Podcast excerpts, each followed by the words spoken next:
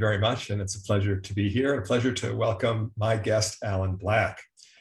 Uh, Alan, we're going to get into your whole bio and career, but why don't we start with when you were the CFO of Zendesk, you're getting ready to take it public, and you ran into a stock market that maybe like the stock market is right now, uh, where stocks were going down and the IPO market window was closing. Uh, tell us that story.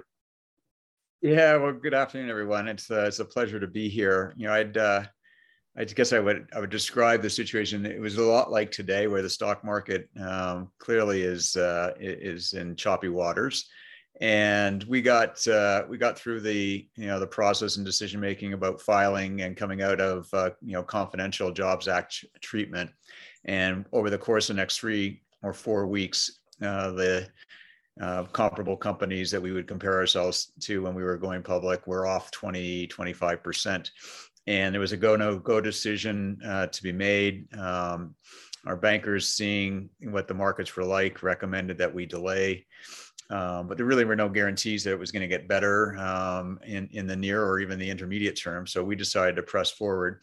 And we got to the we got to the third day of our of our road show in New York, end of the day, and it was a sea of red uh, on uh, on the street, and uh, got to our plane uh, to fly up for the next day in Boston, and the lead banker um, for uh, for Goldman Sachs got on and, and, asked me whether I had a plan B. Um, as you can imagine, uh, those weren't those weren't words that I was really excited to hear because they had they had advised us to wait, right? Anyway, uh, before before uh, launching the roadshow, I had reached out to um, our venture investors and and you know recommended they be at the ready in case conditions uh, required that they uh, they put forward as a show of support. Um, you know, an order in in the order book, and by midday on Thursday, um, all of our VCs had put in um, orders at 30% above the high end of the range. Uh, and you know we didn't end up needing it. Uh, we had a terrific run from that point onward, um, and by you know the Friday afternoon, the book was fully covered. And uh, following Wednesday, we priced the deal, allocated shares, and I think six or seven percent of the of the shares we ended up allotting to um, our venture capitalist uh, investors who had come to uh, to our rescue, so to speak, to help uh, buoy everybody's uh, spirits as we uh, as we hit uh, hit the road in Boston that day. So you know, you look back, that was May of 2014, and was it seven years or eight years later, coming up on eight years later, and the markets, you know, between have been low, they've been high, and I think that's one of the things I take away is never get too never get too ebullient that everything is great, nor to get too despondent that everything, you know, the end of the world is upon us, because it's usually never as good as you think it is, nor is it ever as quite as bad as you as you fear it is. What a dramatic story. Uh, so tell us about that board meeting. You had a board meeting when Goldman is telling you not to go public, and you ended up deciding to go ahead with it. What was that like? Was it? Yeah, it actually wasn't a board meeting. It was an informal meeting of our lead left and lead right bankers. Um, so Goldman, uh, Goldman Sachs, Morgan Stanley, and and their you know their top technology uh, sector bankers were recommending, and I think they spoke for all the underwriters. They they recommended that we delay, um, and we had in the course of the two years pre uh, pre uh, IPO had probably had 350 meetings with investors, and what we were seeing was that uh, yeah, the reason why investors were balking at that point uh, was because they were concerned that they were um, public investors were performing uh, the, the, last round of financing, if you would, or providing the last round of financing normally provided by by venture investors.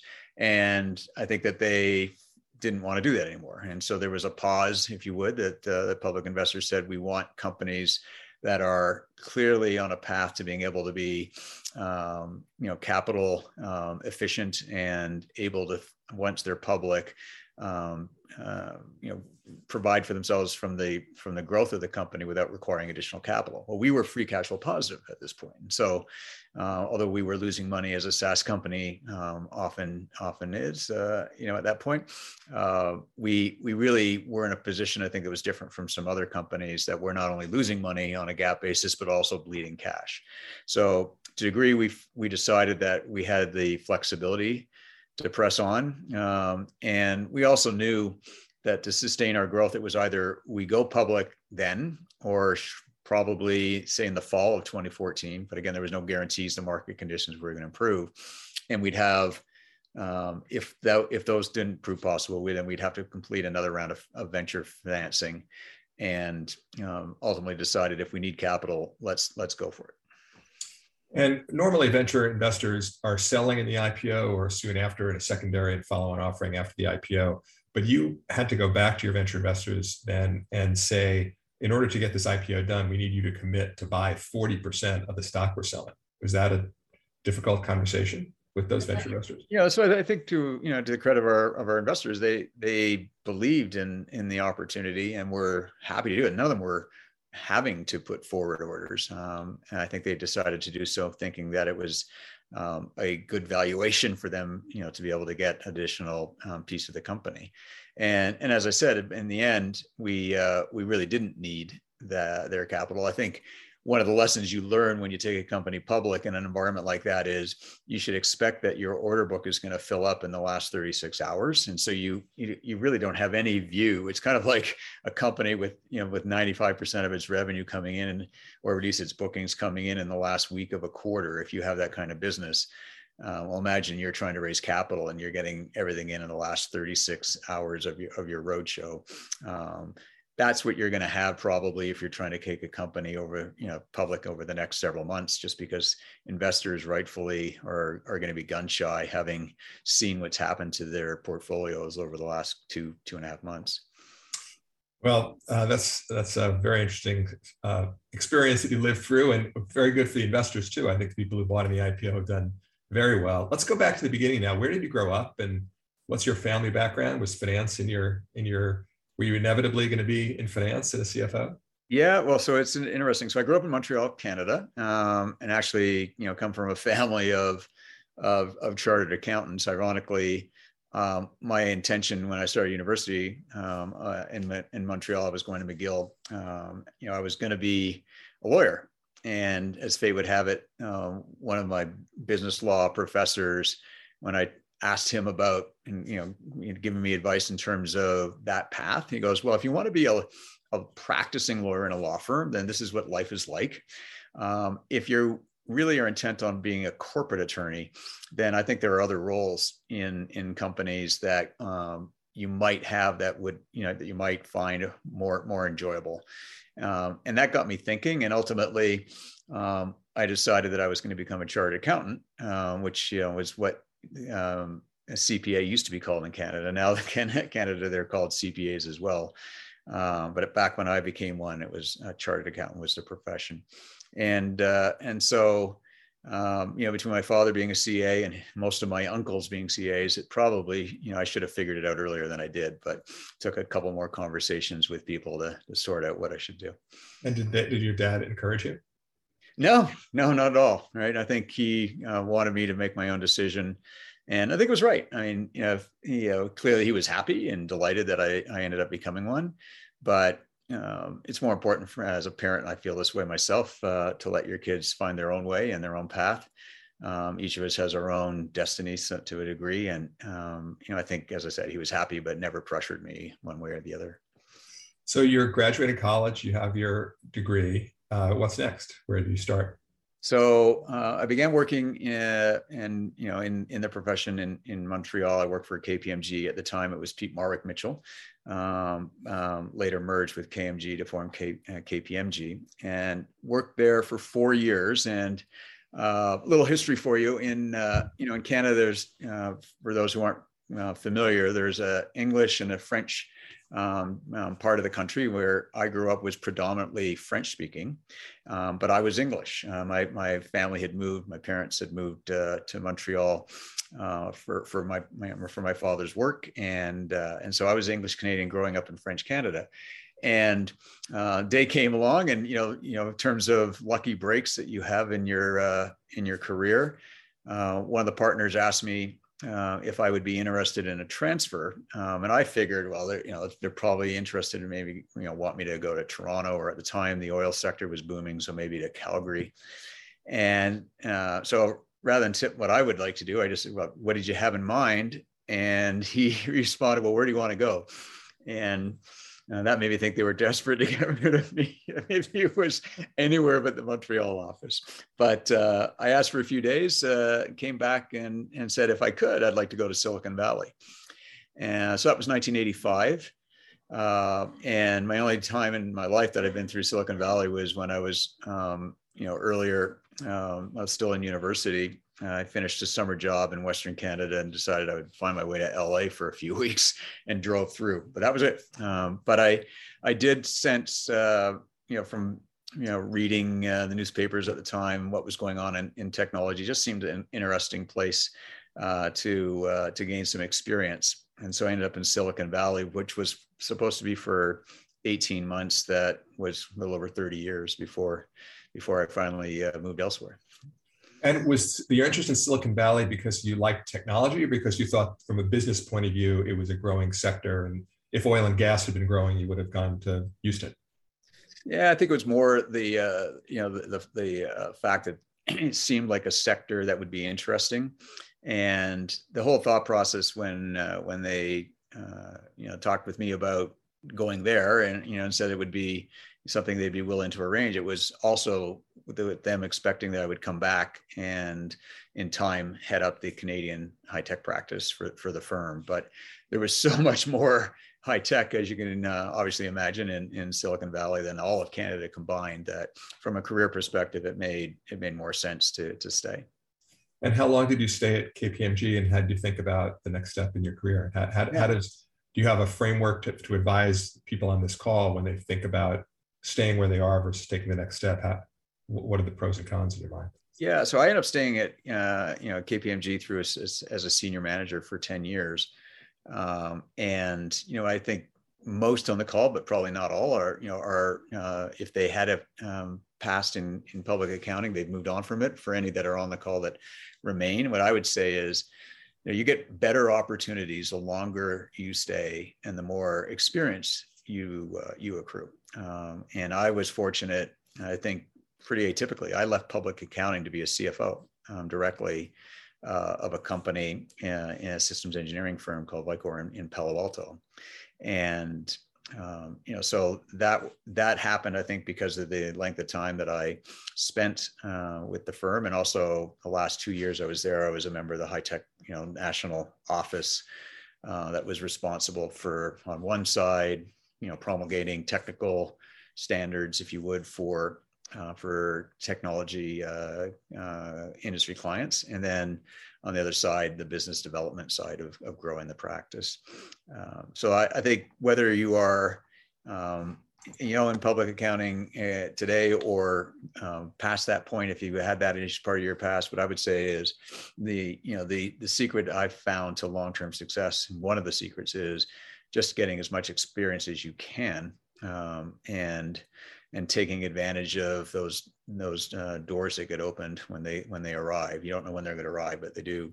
And you know, on that note, I think I was pretty fortunate. Uh, you know, I'd been at uh, Vicor for four years, a little over four years as CFO, and I got a you know phone call from a KPMG partner uh, who was the head of their uh, practice, helping clients find um, you know, find uh, staff resources. And one of the clients was looking for a CFO, a company called Unwired Planet. And I would say the first big break I got in my career was being offered a, a transfer um, that, in, you know, and where I ended up landing in Silicon Valley. I'd say the second big break came uh, landing the uh, the CFO job at Unwired Planet.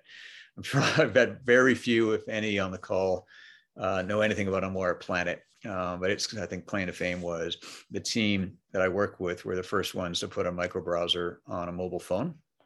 Uh, had the fundamental patents for the mobile internet, um, and just before uh, going public, we changed the name of the company to Phone.com. Um, um, I I would say you know taking a company public um, was from a career perspective transformative.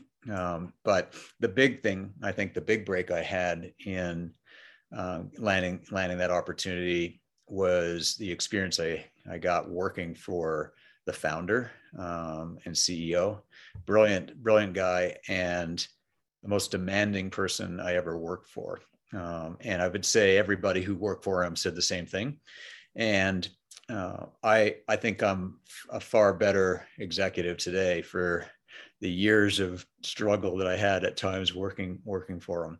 Um, but it made you, you know, just made me better. Um, and I think that you know, for any of you who are thinking about ways in which you can advance your career, one of the ways is, you know, work for really good people and um, accept that you're you know you're still learning um, and uh, do be as much of a sponge as you possibly can to absorb as much uh, knowledge that you can from people like that um, because they're rare when you get the opportunity to work for them alan let's go back a minute to vicor you were at kpmg as senior manager uh, you got the call to become a cfo which is pretty unusual to go directly from public accounting to being directly a cfo you'd never worked in a finance department before first of all, how did was that through a recruiter or was that through a personal relationship? And then how did you think about your first six months on the job? How did you learn how to be a CFO? Yeah, that's a great question. So, so it actually, it, it was interesting. So it came following a conversation I had with the uh, the managing partner for the office I was in, asking if I was uh, interested in another transfer within the firm to another location um, to be a partner. Um, and you know, I really wasn't interested in leaving uh, that part of California, and um, didn't think that the uh, the opportunity that was being presented was one that you know from my career uh, was interesting. And so I I uh, I said, you know, to be honest with you, I think I'm more interested in probably going into industry. And you know, a week or two later, he he came back and said, well, you know, as as fate would have it, we have this company that we know well that is looking for a CFO um, would you be interested? And one thing led to another, and that's how I ended up there. Right. So it actually came from your boss. Yeah. Wow, yeah. that's pretty unusual. Well, I mean, at this point, I'd, I'd said I, I wasn't going to stay at the firm. Uh, so, you know, in public accounting, if you're not going to stay at the firm, there's no point in, you know, staying at the firm for they, they, once, once you announce yourself, right? Uh, you know, my six, first six months there, I could be, you know, I could say I knew what I was doing, going uh, and taking it. I, I had a lot I didn't know, right? So, how big uh, a company was it? It was small, you know, it was um, 30, 40 million. It was a system engineering firm. So, uh, we did a lot of custom um, systems engineering work. Um, in fact, most of the checks that were processed in the United States um, were ultimately um, you know were were uh, processed using Vicor's uh, system and you know it, uh, image processing systems. Um, so you know think about the team that founded the company had been at Technicron, which um, is up in uh, the Oakland you know the Oakland Berkeley area of the Bay Area, and their claim to fame was building the image technology imaging technology for Amex most people who have Amex cards today don't realize that there was a time when every month when you got your statement, you got a copy, like as a physical copy of your chips that you signed. Right. And and then the day came where you could scan those with high velocity and and not have that. Right. And so that they built those systems um, for Amex, left, started visionary corporate technologies, Vicor for short, and and we uh, you know we carried on the work uh, around imaging. The other thing that the company did was build the first desktop video teleconferencing technology. Uh, that was you know spun out as a as a separate entity later. Uh, so I I would say you know this first six months, Jeff, to your question, it was about trying to just learn as much as I possibly could about the business and the same happened to every company I was a part of from from then on. You know, you walk in and you, you, you bring the fundamentals of what you know of the profession you're in, in our case, finance, but there's an awful lot that you've got to figure out about a specific, you know, the specifics of a company that just just take time, right? Do you have a playbook that you use when you start a new role? I don't know so much as a playbook, um, unless uh, the playbook is asking lots of questions and and being very judicious in in how many opinions you offer, hmm. uh, because so you're you know, not to be in a rush to make right, right, and you know, and and if you're if you're lucky, you've got time, right? I mean, I described to you how the you know the the founder of of unwiredplanetphone.com was was very demanding. My first one-on-one with him was on my third day, and because I started midweek, got you know walked into his office, and before the door was closed, he told me that he was very disappointed. He thought I was an experienced CFO. Clearly, I uh, I have a lot that I uh, need to learn. He thinks I might be smart, but it's not clear. Um, but so far, he sh- I should know that he wasn't impressed. Based on your first three days at work. Three days. Oh my lord! So what happened then? Oh, I went home to my wife. Uh, it a Friday afternoon. Is said, "I'm going to get fired." I figured that was the end, right? Um, but that continued for for a year. Uh, was he um, right? Uh, to a degree, yeah, yeah, yeah. That's what I'm saying. I learned I learned an awful lot. I mean, there was a lot more experience that I was able to show in like two days. Uh, but he confessed uh, six, seven years later at an offsite when I confronted him about it. Like, why did you, why did you treat not only me but everybody goes in, in a startup. Uh, by the way i don't i don't recommend this style. I think you got to have your own style as a ceo uh, but it worked for him. He said in a startup it's like boot camp. You got to find out who can go to war and who can't and you want to get rid of the people that are going to get you killed quickly. So he, this was his way of weeding people out. So he just did that with everybody. Yeah he said he yeah he he, he not jokingly uh, said that he had proudly tortured a thousand people in his career. Wow, that's uh, that's pretty unusual way of. But uh, I'll tell you this, um, you know, we don't see each other often, but he's one of my best friends um, to this day. Right. No kidding. We ended up going to war together and came out the other side, and uh, you know, and, and won a lot of battles along the way.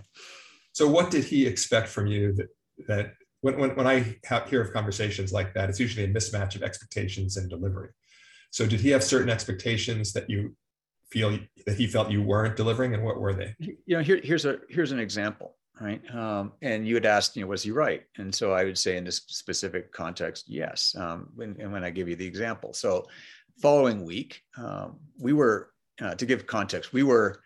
Uh, unbeknownst to me when I arrived that Wednesday, we were in the middle of a, of a private placement, uh, raising capital for the company. And um, we uh, you know we're raising at that time a large amount of 40 million dollars. I mean today that's laughable somewhat but but back in 1997 that was a lot of money.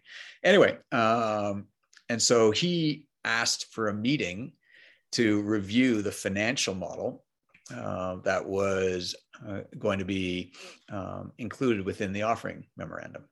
And this was on the Tuesday, so it's the day five. And thinking that since I'd been there since Wednesday, and they had been working on this for months. Probably the wise thing to do would be to have the person who actually built the model participate in the meeting. I invited him to the meeting. And we had a wonderful meeting. Everything was cordial. Uh, you know 45 minute conversation. And then you know wrapped up got back to my desk which was 20 feet away. And you know literally the minute i sat down bing email comes in. Um, and, and the subject was about Bill. And I opened up about Bill. He goes, Bill comes to no more meetings.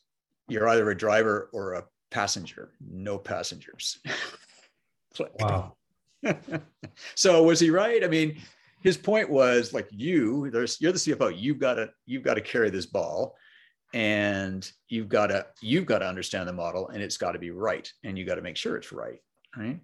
Um, so I think he was right. Um, and you know i think my my first instinct was i want to make sure that i have not only the person who's there who built the model but i'm still in learning mode so it'll be an opportunity for me to learn. But he expected me to arrive at the meeting with that work already done. Well there are other executives who think that you want to hire people who are really very good at what they do and especially if they're specialists and especially if it's things like tax or other areas where know, most CFOs can't be expert at every area the CFO is responsible for. Do you think over your career you've you've followed that philosophy of trying to become personally expert at everything, or did you have a different point of view that well, no, you can be in charge and responsible, but but delegate and and trust people more? How do you think about that now? Yeah, so I, as I, I, said a few moments ago, I think each person has to have their own style, and what works for one what wouldn't work for another his style wasn't mine. Um, I I would say I was much more um, from a leadership style perspective, someone that looked to find really great people and hire them and get out of their way. Um, and you know, I I would uh, you know if I jump forward from that you know first company I took public to Zendesk, the second one I took public, and you know just in terms of the contrast. Uh, there, the founder, uh, uh, Svane, uh, you know, still, still founder and CEO of the company, complete polar opposite in many respects. Um, he hired me, and you know, possibly because I had taken a company public already. And in between that and Zendesk, I had been a CEO for almost 10 years. I think he just felt like I don't have to micromanage this guy. And so he left me alone completely. Um, and you know we, we we had regular one-on-ones don't get me wrong but it, in terms of managing the administrative aspects of the business i was left to, to manage it. Um, to his credit he didn't he had other things that were more way more important for him to focus on and that's what he focused on. Uh, and I would say, um, you know, the things as I look back on the Zendesk experience that I'm probably um, happiest about um, or proudest about was the team that we assembled. And it was a we, I mean, it was a group effort to, to bring in great people. Uh, you know, the corporate controller uh, that I, that I, you know, hired, Amir Oren was you know, just world-class guy, right? I mean, really, really top notch. Um, Christina Liu, uh, who he recruited in to be um, our director of SEC reporting compliance, ended up being the you know the chief accounting officer for the company, world class, right? Um, and on and on. Uh, John Geschke, general counsel, and and so I felt much more comfortable hiring really great people that you know to the extent there were times I need to engage, of course, in, in every um, in every business you have times when you've got to engage and and and and direct, but um, they they really were world class and knew what they were doing and didn't need uh, a lot of handholding. Well, Alan, you're talking about building a team and the very different cultures uh, coming from the CEOs of these two different companies it would have if, if one of the people who worked for you was a VP finance or a controller and said, I'd like to become a CFO over time. I don't know if this actually happened or whether you think about it. Uh, how, how would you advise them of how to develop their career and what what advice would you give them to how to get from where they were to, to becoming a CFO? Yeah, another another great question. You know, I think um, well, there's several several parts to, um, to, you know in terms of answering the question. I think they um, you know the first is is to commit yourself to a you know lifelong commitment to learning right? You, you i i learn every day. Um, you know i've been doing this 40 years. I still learn every day um, something new. And um, so if you got to have a thirst for knowledge and and it's got to be sincere. I mean it's not just learning for the sake of being academically knowledge you know knowledgeable. It's it's more you know learning the business and and always having a finger on on the pulse of the business operationally and, and just being relentless about um, finding ways in which to do things better um, and to provide better insight and and to be more supportive. Um, you know, the finance function by definition is a is a support function in a way. Right? It's a it's an administrative part of the business, not an it's not engineering building product. It's not sales selling the products, not marketing helping to you know build the brand and, and deliver leads to to the sales organization.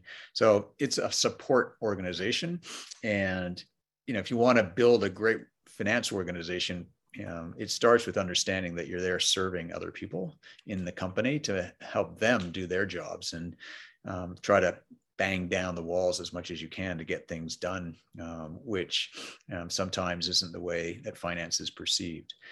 Um, you know, the other the other part I would say that I think is important if you want to make that transition from, you know, say you're a VP of finance and you want to be a CFO. Um, I I would say, and this is sort of to just kind of give an example uh, of what I think a CFO does that's different from what a VP finance does. Um, so, VP finance will tell you um, what ha- um, happened. For example, you, and, and, and this isn't every VP finance, so don't get me wrong, right? Um, you know, the focus is, you know, results were this, you know, revenue was X, bookings were Y, cash burn was, you know, was Z. Um, and um, you know, it missed it aren't those numbers exceeded or missed plan by you know this much, right? So that's that VP finance is telling you what, right? CFOs do that, but they also tell you why, right? So bookings were one and a half million dollars below plan because the number of sales qualified leads that our sales organization had throughout the quarter was below what we modeled in our plan for the period. And that resulted from marketing deciding to shift experimentally the allocation of digital marketing spend from AdWords to LinkedIn, which proved to generate leads that were of lower quality. And consequently, we are, you know, they are shifting back. I'm making this all up, right? Shifting back to you know, allocate more to AdWords, and uh, that will, you know, that will lead to a period of time where we're going to have to restore the the number of leads and, and the quality of our leads. Um, and so we're taking the bookings target uh, for this quarter down and adjusting spending across the business accordingly, so we stay on plan in terms of our operating profitability and cash burn big difference, right? One is what happened. The other is why it happened and what we're doing about it. That's a terrific overview. Uh, we're it leads to a question uh, that we're getting from the audience here. Diana is asking about uh, diversity.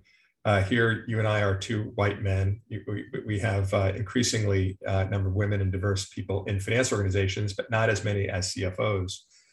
you worked with people who worked in your team. Have, have you been able to give advice or what advice would you give to a woman or a diverse candidate who would like to become a CFO and how, how should they think about their career?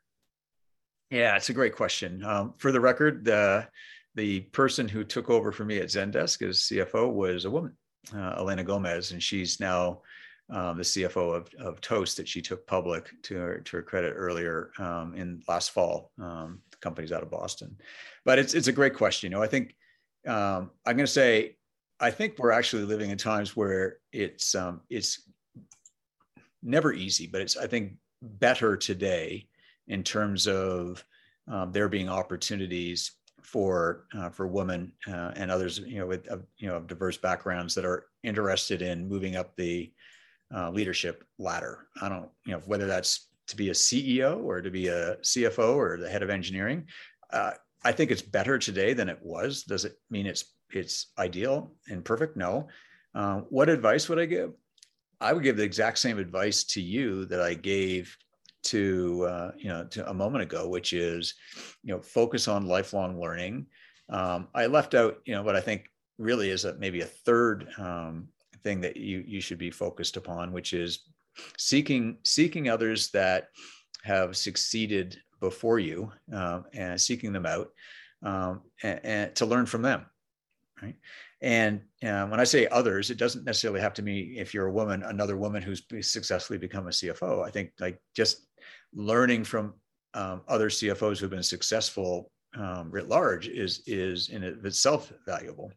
Um, as to how you access those people um, it depends on what kind of business you're in but you know if you just take the example of a venture capital backed company um, you know venture firms will have over decades um, backed hundreds of companies and have relationships with the leadership teams of those companies that go back decades. Um, and you know, your board, amongst other things, is there to help you succeed.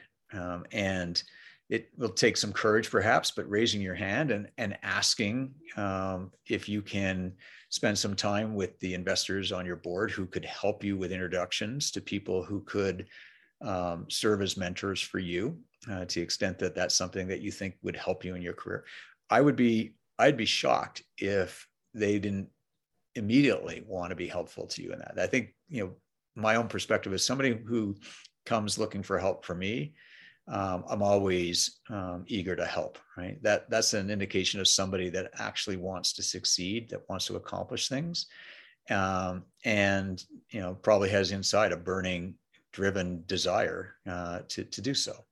Um, so those are some of the thoughts I would provide. Um, and um, you know, I think maybe there's a there's a reality that you should also think about as you map out your career. Not that you can map it out 30 years in advance, but as you just think about one move to the next, you know, carefully considering the culture of the company that you're joining.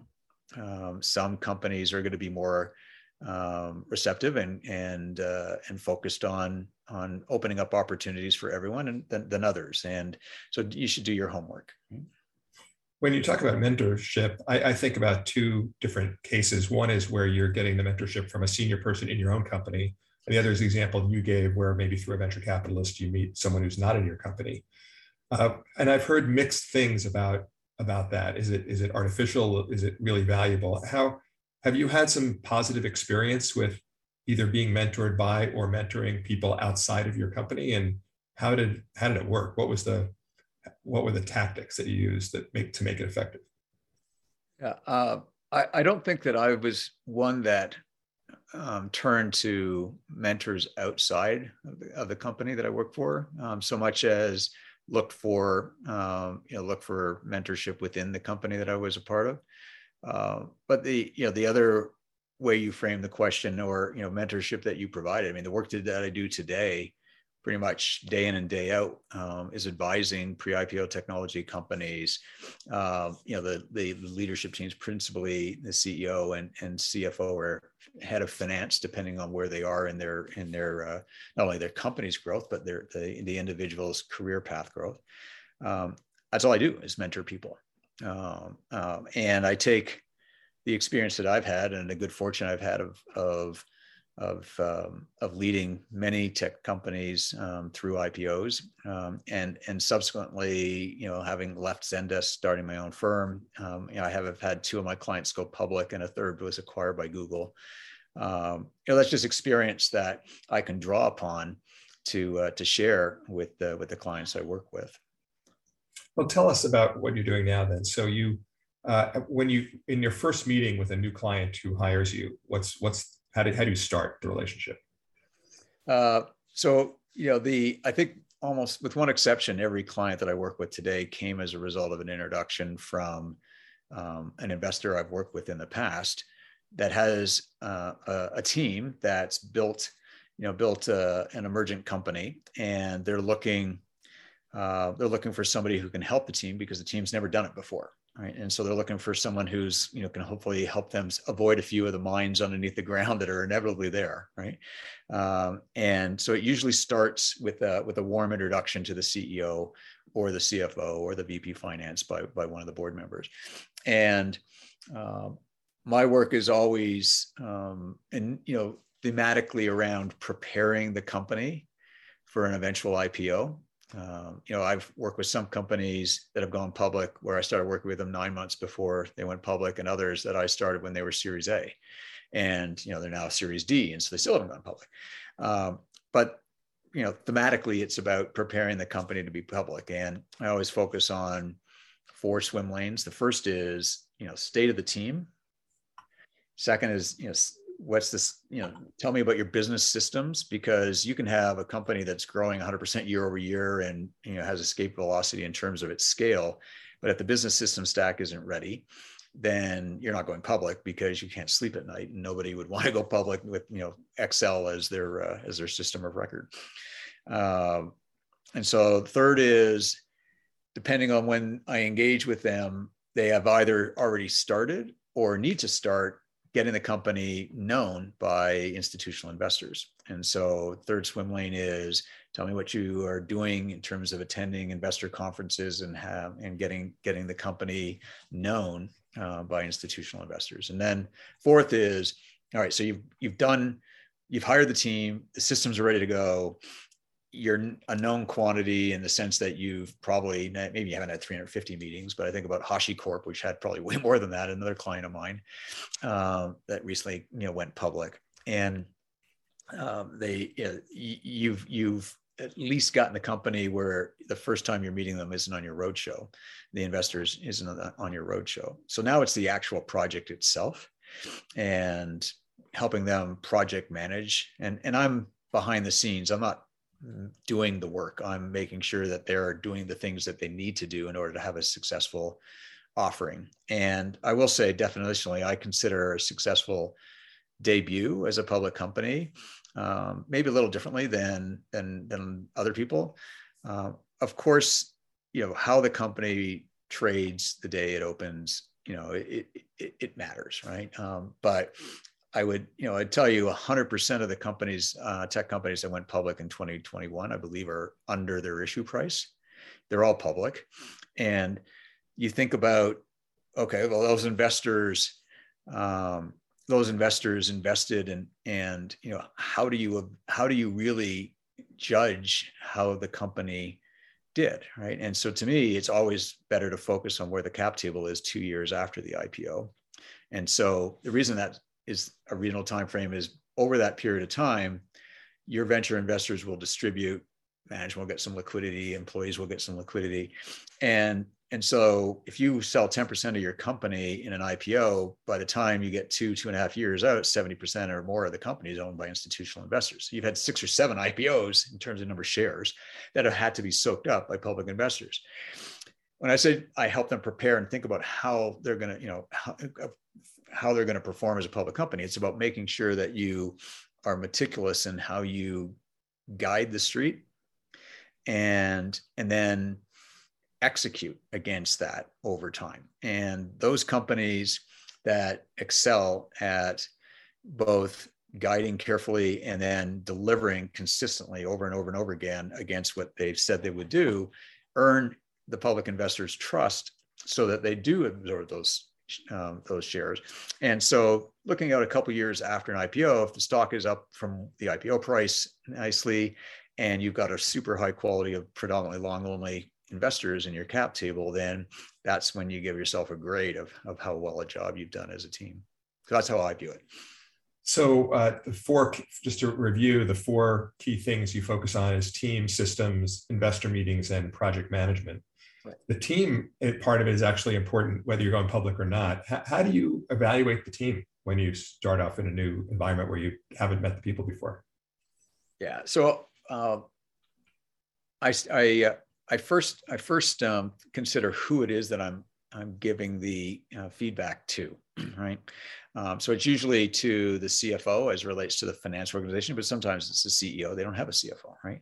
Um, but I, but I, uh, I say that because you, you, um, you need to look at, at what you have today in terms of the team that you've assembled and the combination of the experience that they already have and um, through uh, interview of their boss, if it's the CFO or the or the CEO, like and at least an initial assessment of the horsepower that they possess.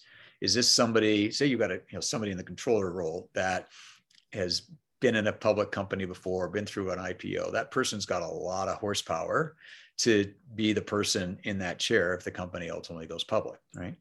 Uh, if you don't have a controller, then it's pretty clear you're going to have to hire somebody. So it's about mapping what skills you have across the team at that point in time, and then building a roadmap for which ones you need to add and in what sequence, right?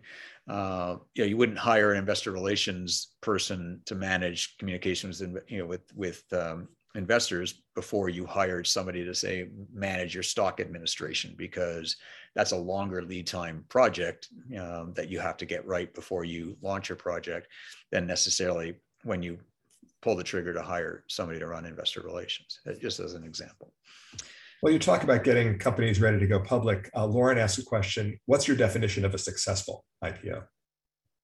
Uh, you know, I try to I try to answer. That. I think uh, you know clearly what happens on the day that you go public um, has some bearing on on the brand, if you would, of the company as as a as a newly minted public company. Um, but um, the first you know the first way to think about it, at least the way I've always prioritized it, was through the lens of the investors who are buying your shares as, as public investors. And the minute you go public, from that point onward, the company is now public and you're all working for them. Um, yeah, you, you work if you're the controller for the CFO and the CFO for the CEO, and the CEO reports into the board. But in the end, everybody there works for the investors that you know the public investors that um, that that ultimately own the company, and over time will own vast majority of the company. Uh, and so, for me, success was was always measured based upon how we executed you know, not not only for through the first say two years, but especially the first two years. So you know, an IPO is a debut. For me, a debut is a two-year period of time, not a day-long event. Uh, we have a couple of questions back about careers, uh, the career transitions, whether you wanted to stay at KPMG, ultimately make partner versus moving on to become a CFO, or uh, or for anyone who uh, feels that whatever reason they're not happy where they are. How do you have thoughts if someone, if let's say someone came to you as a mentor and said, "Here's where I am in my career, I'm thinking about making a change." What, how do you coach them through that decision? Um, you know, without naming individuals, I've done that several times, and I always encourage them to, you know, have an initial conversation with me and then come back a few days later after they've had a, you know, completed a homework assignment. And the homework assignment is for them to really think about what they are good at, what they enjoy, and um, to make sure that what role that they are saying that they are interested in um, that their capabilities as they've described them and their personality as they describe them um, make them well suited for for for that role right? Um, you know I, I i remember distinctly a conversation i had with somebody who was um, i would say one of the best revenue accounting people i've ever worked with. I mean just knew the then current standard, the new 606 standard cold, right? Um, and he was interested uh, and had done that for going on 10 years in that role and and was really interested uh, when he when he reached out like how do I become a CFO and and so I spent time really asking him and probing him on on what he enjoyed and how he envisioned you know, himself um, changing in terms of becoming one. And by the end of the you know by the end of the you know two or three week conversation he came to the realization that actually he probably wasn't well suited to be a C, C um, you know cfo um, that is you know he is much more comfortable in in a um, less um, less of a, a, a, leadership role where where he was in the external front line eye. And uh, and so you know he set his sights elsewhere right? Now i've had a polar opposite conversation with somebody that came to me that i thought was a diamond in the rough so to speak that had tremendous potential and just needed encouragement to actually um, think more expansively about what she was capable of right? Um, because she had sort of gotten in the in the belief that this she was only capable of x right? And i said no actually i think you're capable of doing my job right? Not today, but you've got you know the the intellectual horsepower, the um, communication skills to be able to manage both internal and external communications with fidelity, and you know you you're somebody who really thinks um, and and comes to me most of the time, not all the time, but most of the time, you actually come to me with the why things are happening, not just what's happening, right? Um, and you know, I think she um, isn't a CFO today, but I'll be very surprised um, if she if she isn't in in time. Right? She's now in a, I think her third company as a as a public um, finance leader, uh, and um, I think her next step will be as a as a CFO. Well, have her give me a call at, at Bessemer Venture Partners. We are hiring CFOs all the time, so I'd love to. Yeah, well, I will. Uh, the, the we talked about how, uh, and we have a question here from the audience uh, about uh, the CFO backgrounds are typically one of three types an accounting background like yours, a Wall Street background, capital markets, which is actually my background, or a financial planning analysis background. And all of us start typically with one of those three pillars. And then over time, we have to learn the other two. Going, going back to your career, what, how did you learn the other two? Coming from an accounting background, your first CFO job, how did you learn the capital market side and the, the FP&A side? Yeah, uh, so I think part of learning the the third FP&A came from managing that function, right? So I was fortunate. I mean, I didn't start my career out of public accounting in a public company. That would have been, I think, um, um, uh, a high risk move for the company that would have hired me, let alone me taking the, the, the, job. So I had, you know, four or five years in which to manage and, and just manage that function, building, you know, building the budgets for, for the company. Um, you know, learning the capital markets, uh, that was very different, right? Um, uh, a lot of it came through the act of taking the, my first company public. Um, and to a lesser extent, through the private placement uh, financing that we did because we uh, we ended up raising capital from a mixture of both crossover public investors as well as uh, institution not institution excuse me uh, strategic investors we were in the wireless space so we had you know capital that came from qualcomm and at&t wireless and um, kyocera which is a, at the time was a japanese handset manufacturer and, and others um, and so but the real learning of the capital market side, I think, came from from doing. Right? Uh, how would I how would I guide somebody who has never had experience before? I think um, one of the things that's better today uh, than was the case when uh, when I look back in you know in the late '90s when I took my first company public, is there are just a lot more forums through which you can interact through the investment banks that host conferences, private company conferences. So if the company that you are part of is at a point where it makes sense for it to be out in front of uh, public investors, you get the benefit of of, of learning um, before you know before it really counts. I mean, it always counts, but when you're public, then you know there's there's a lot less uh, tolerance for error. Uh, when you're private and you're attending those conferences, you get the benefit of interacting and seeing that actually there are really there's people like everybody else.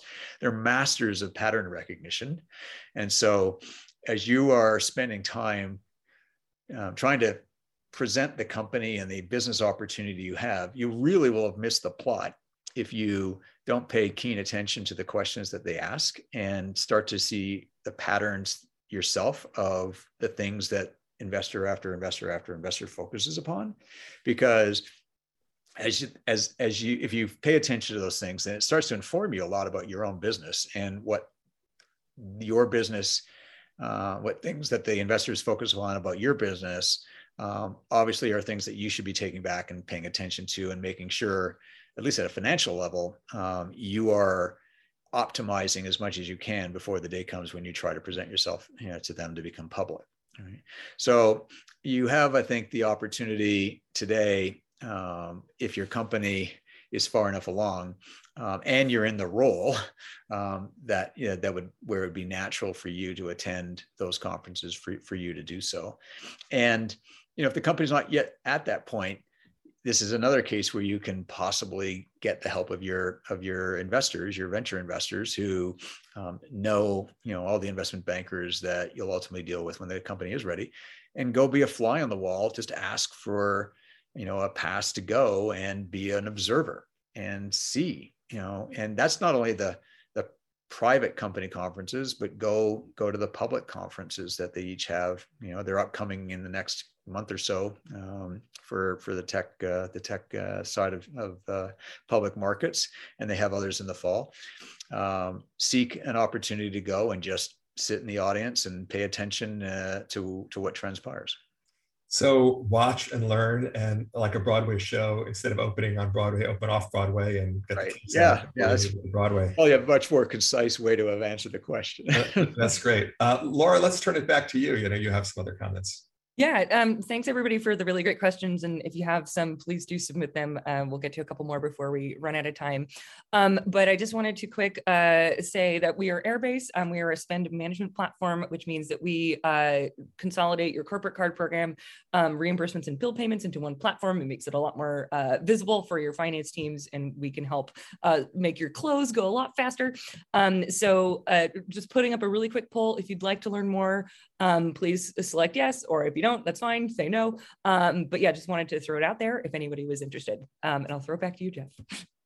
Terrific. Uh, Alan, we have uh, two questions that I like to end on. The first is, what's the best advice anyone has ever given you? Um, I guess I go back to uh, the advice that I got from my law professor uh, at McGill, which was really think about what kind of role you want in a company and uh, and pick the path that you take in order to get into an industry um, you know carefully right? So that you know i i didn't know at that point i was going to end up in industry but i i i wanted to keep my options as wide as you know, and open as possible.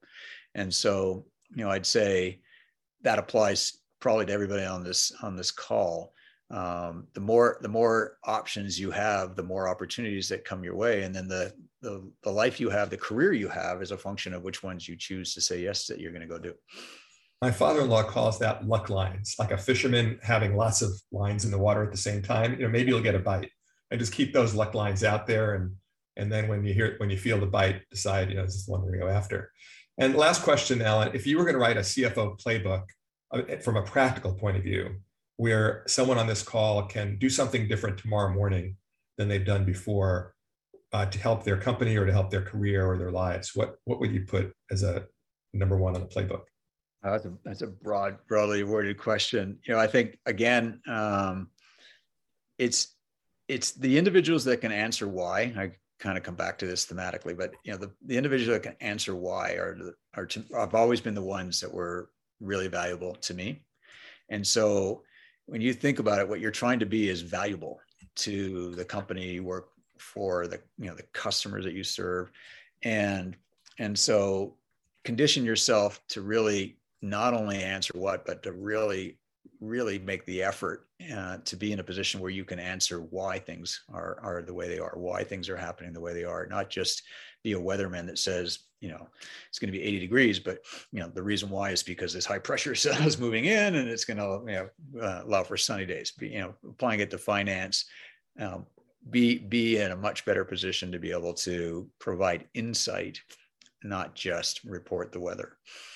I like what you said earlier about the why. It's there's this phrase asking the seven whys. So the example you gave before is, well, why is revenue short of goal? It's because we have fewer leads. But then you don't stop there. So why do we have fewer leads? And we have fewer leads because we shifted to LinkedIn. And then you can say, well, why did we shift to LinkedIn?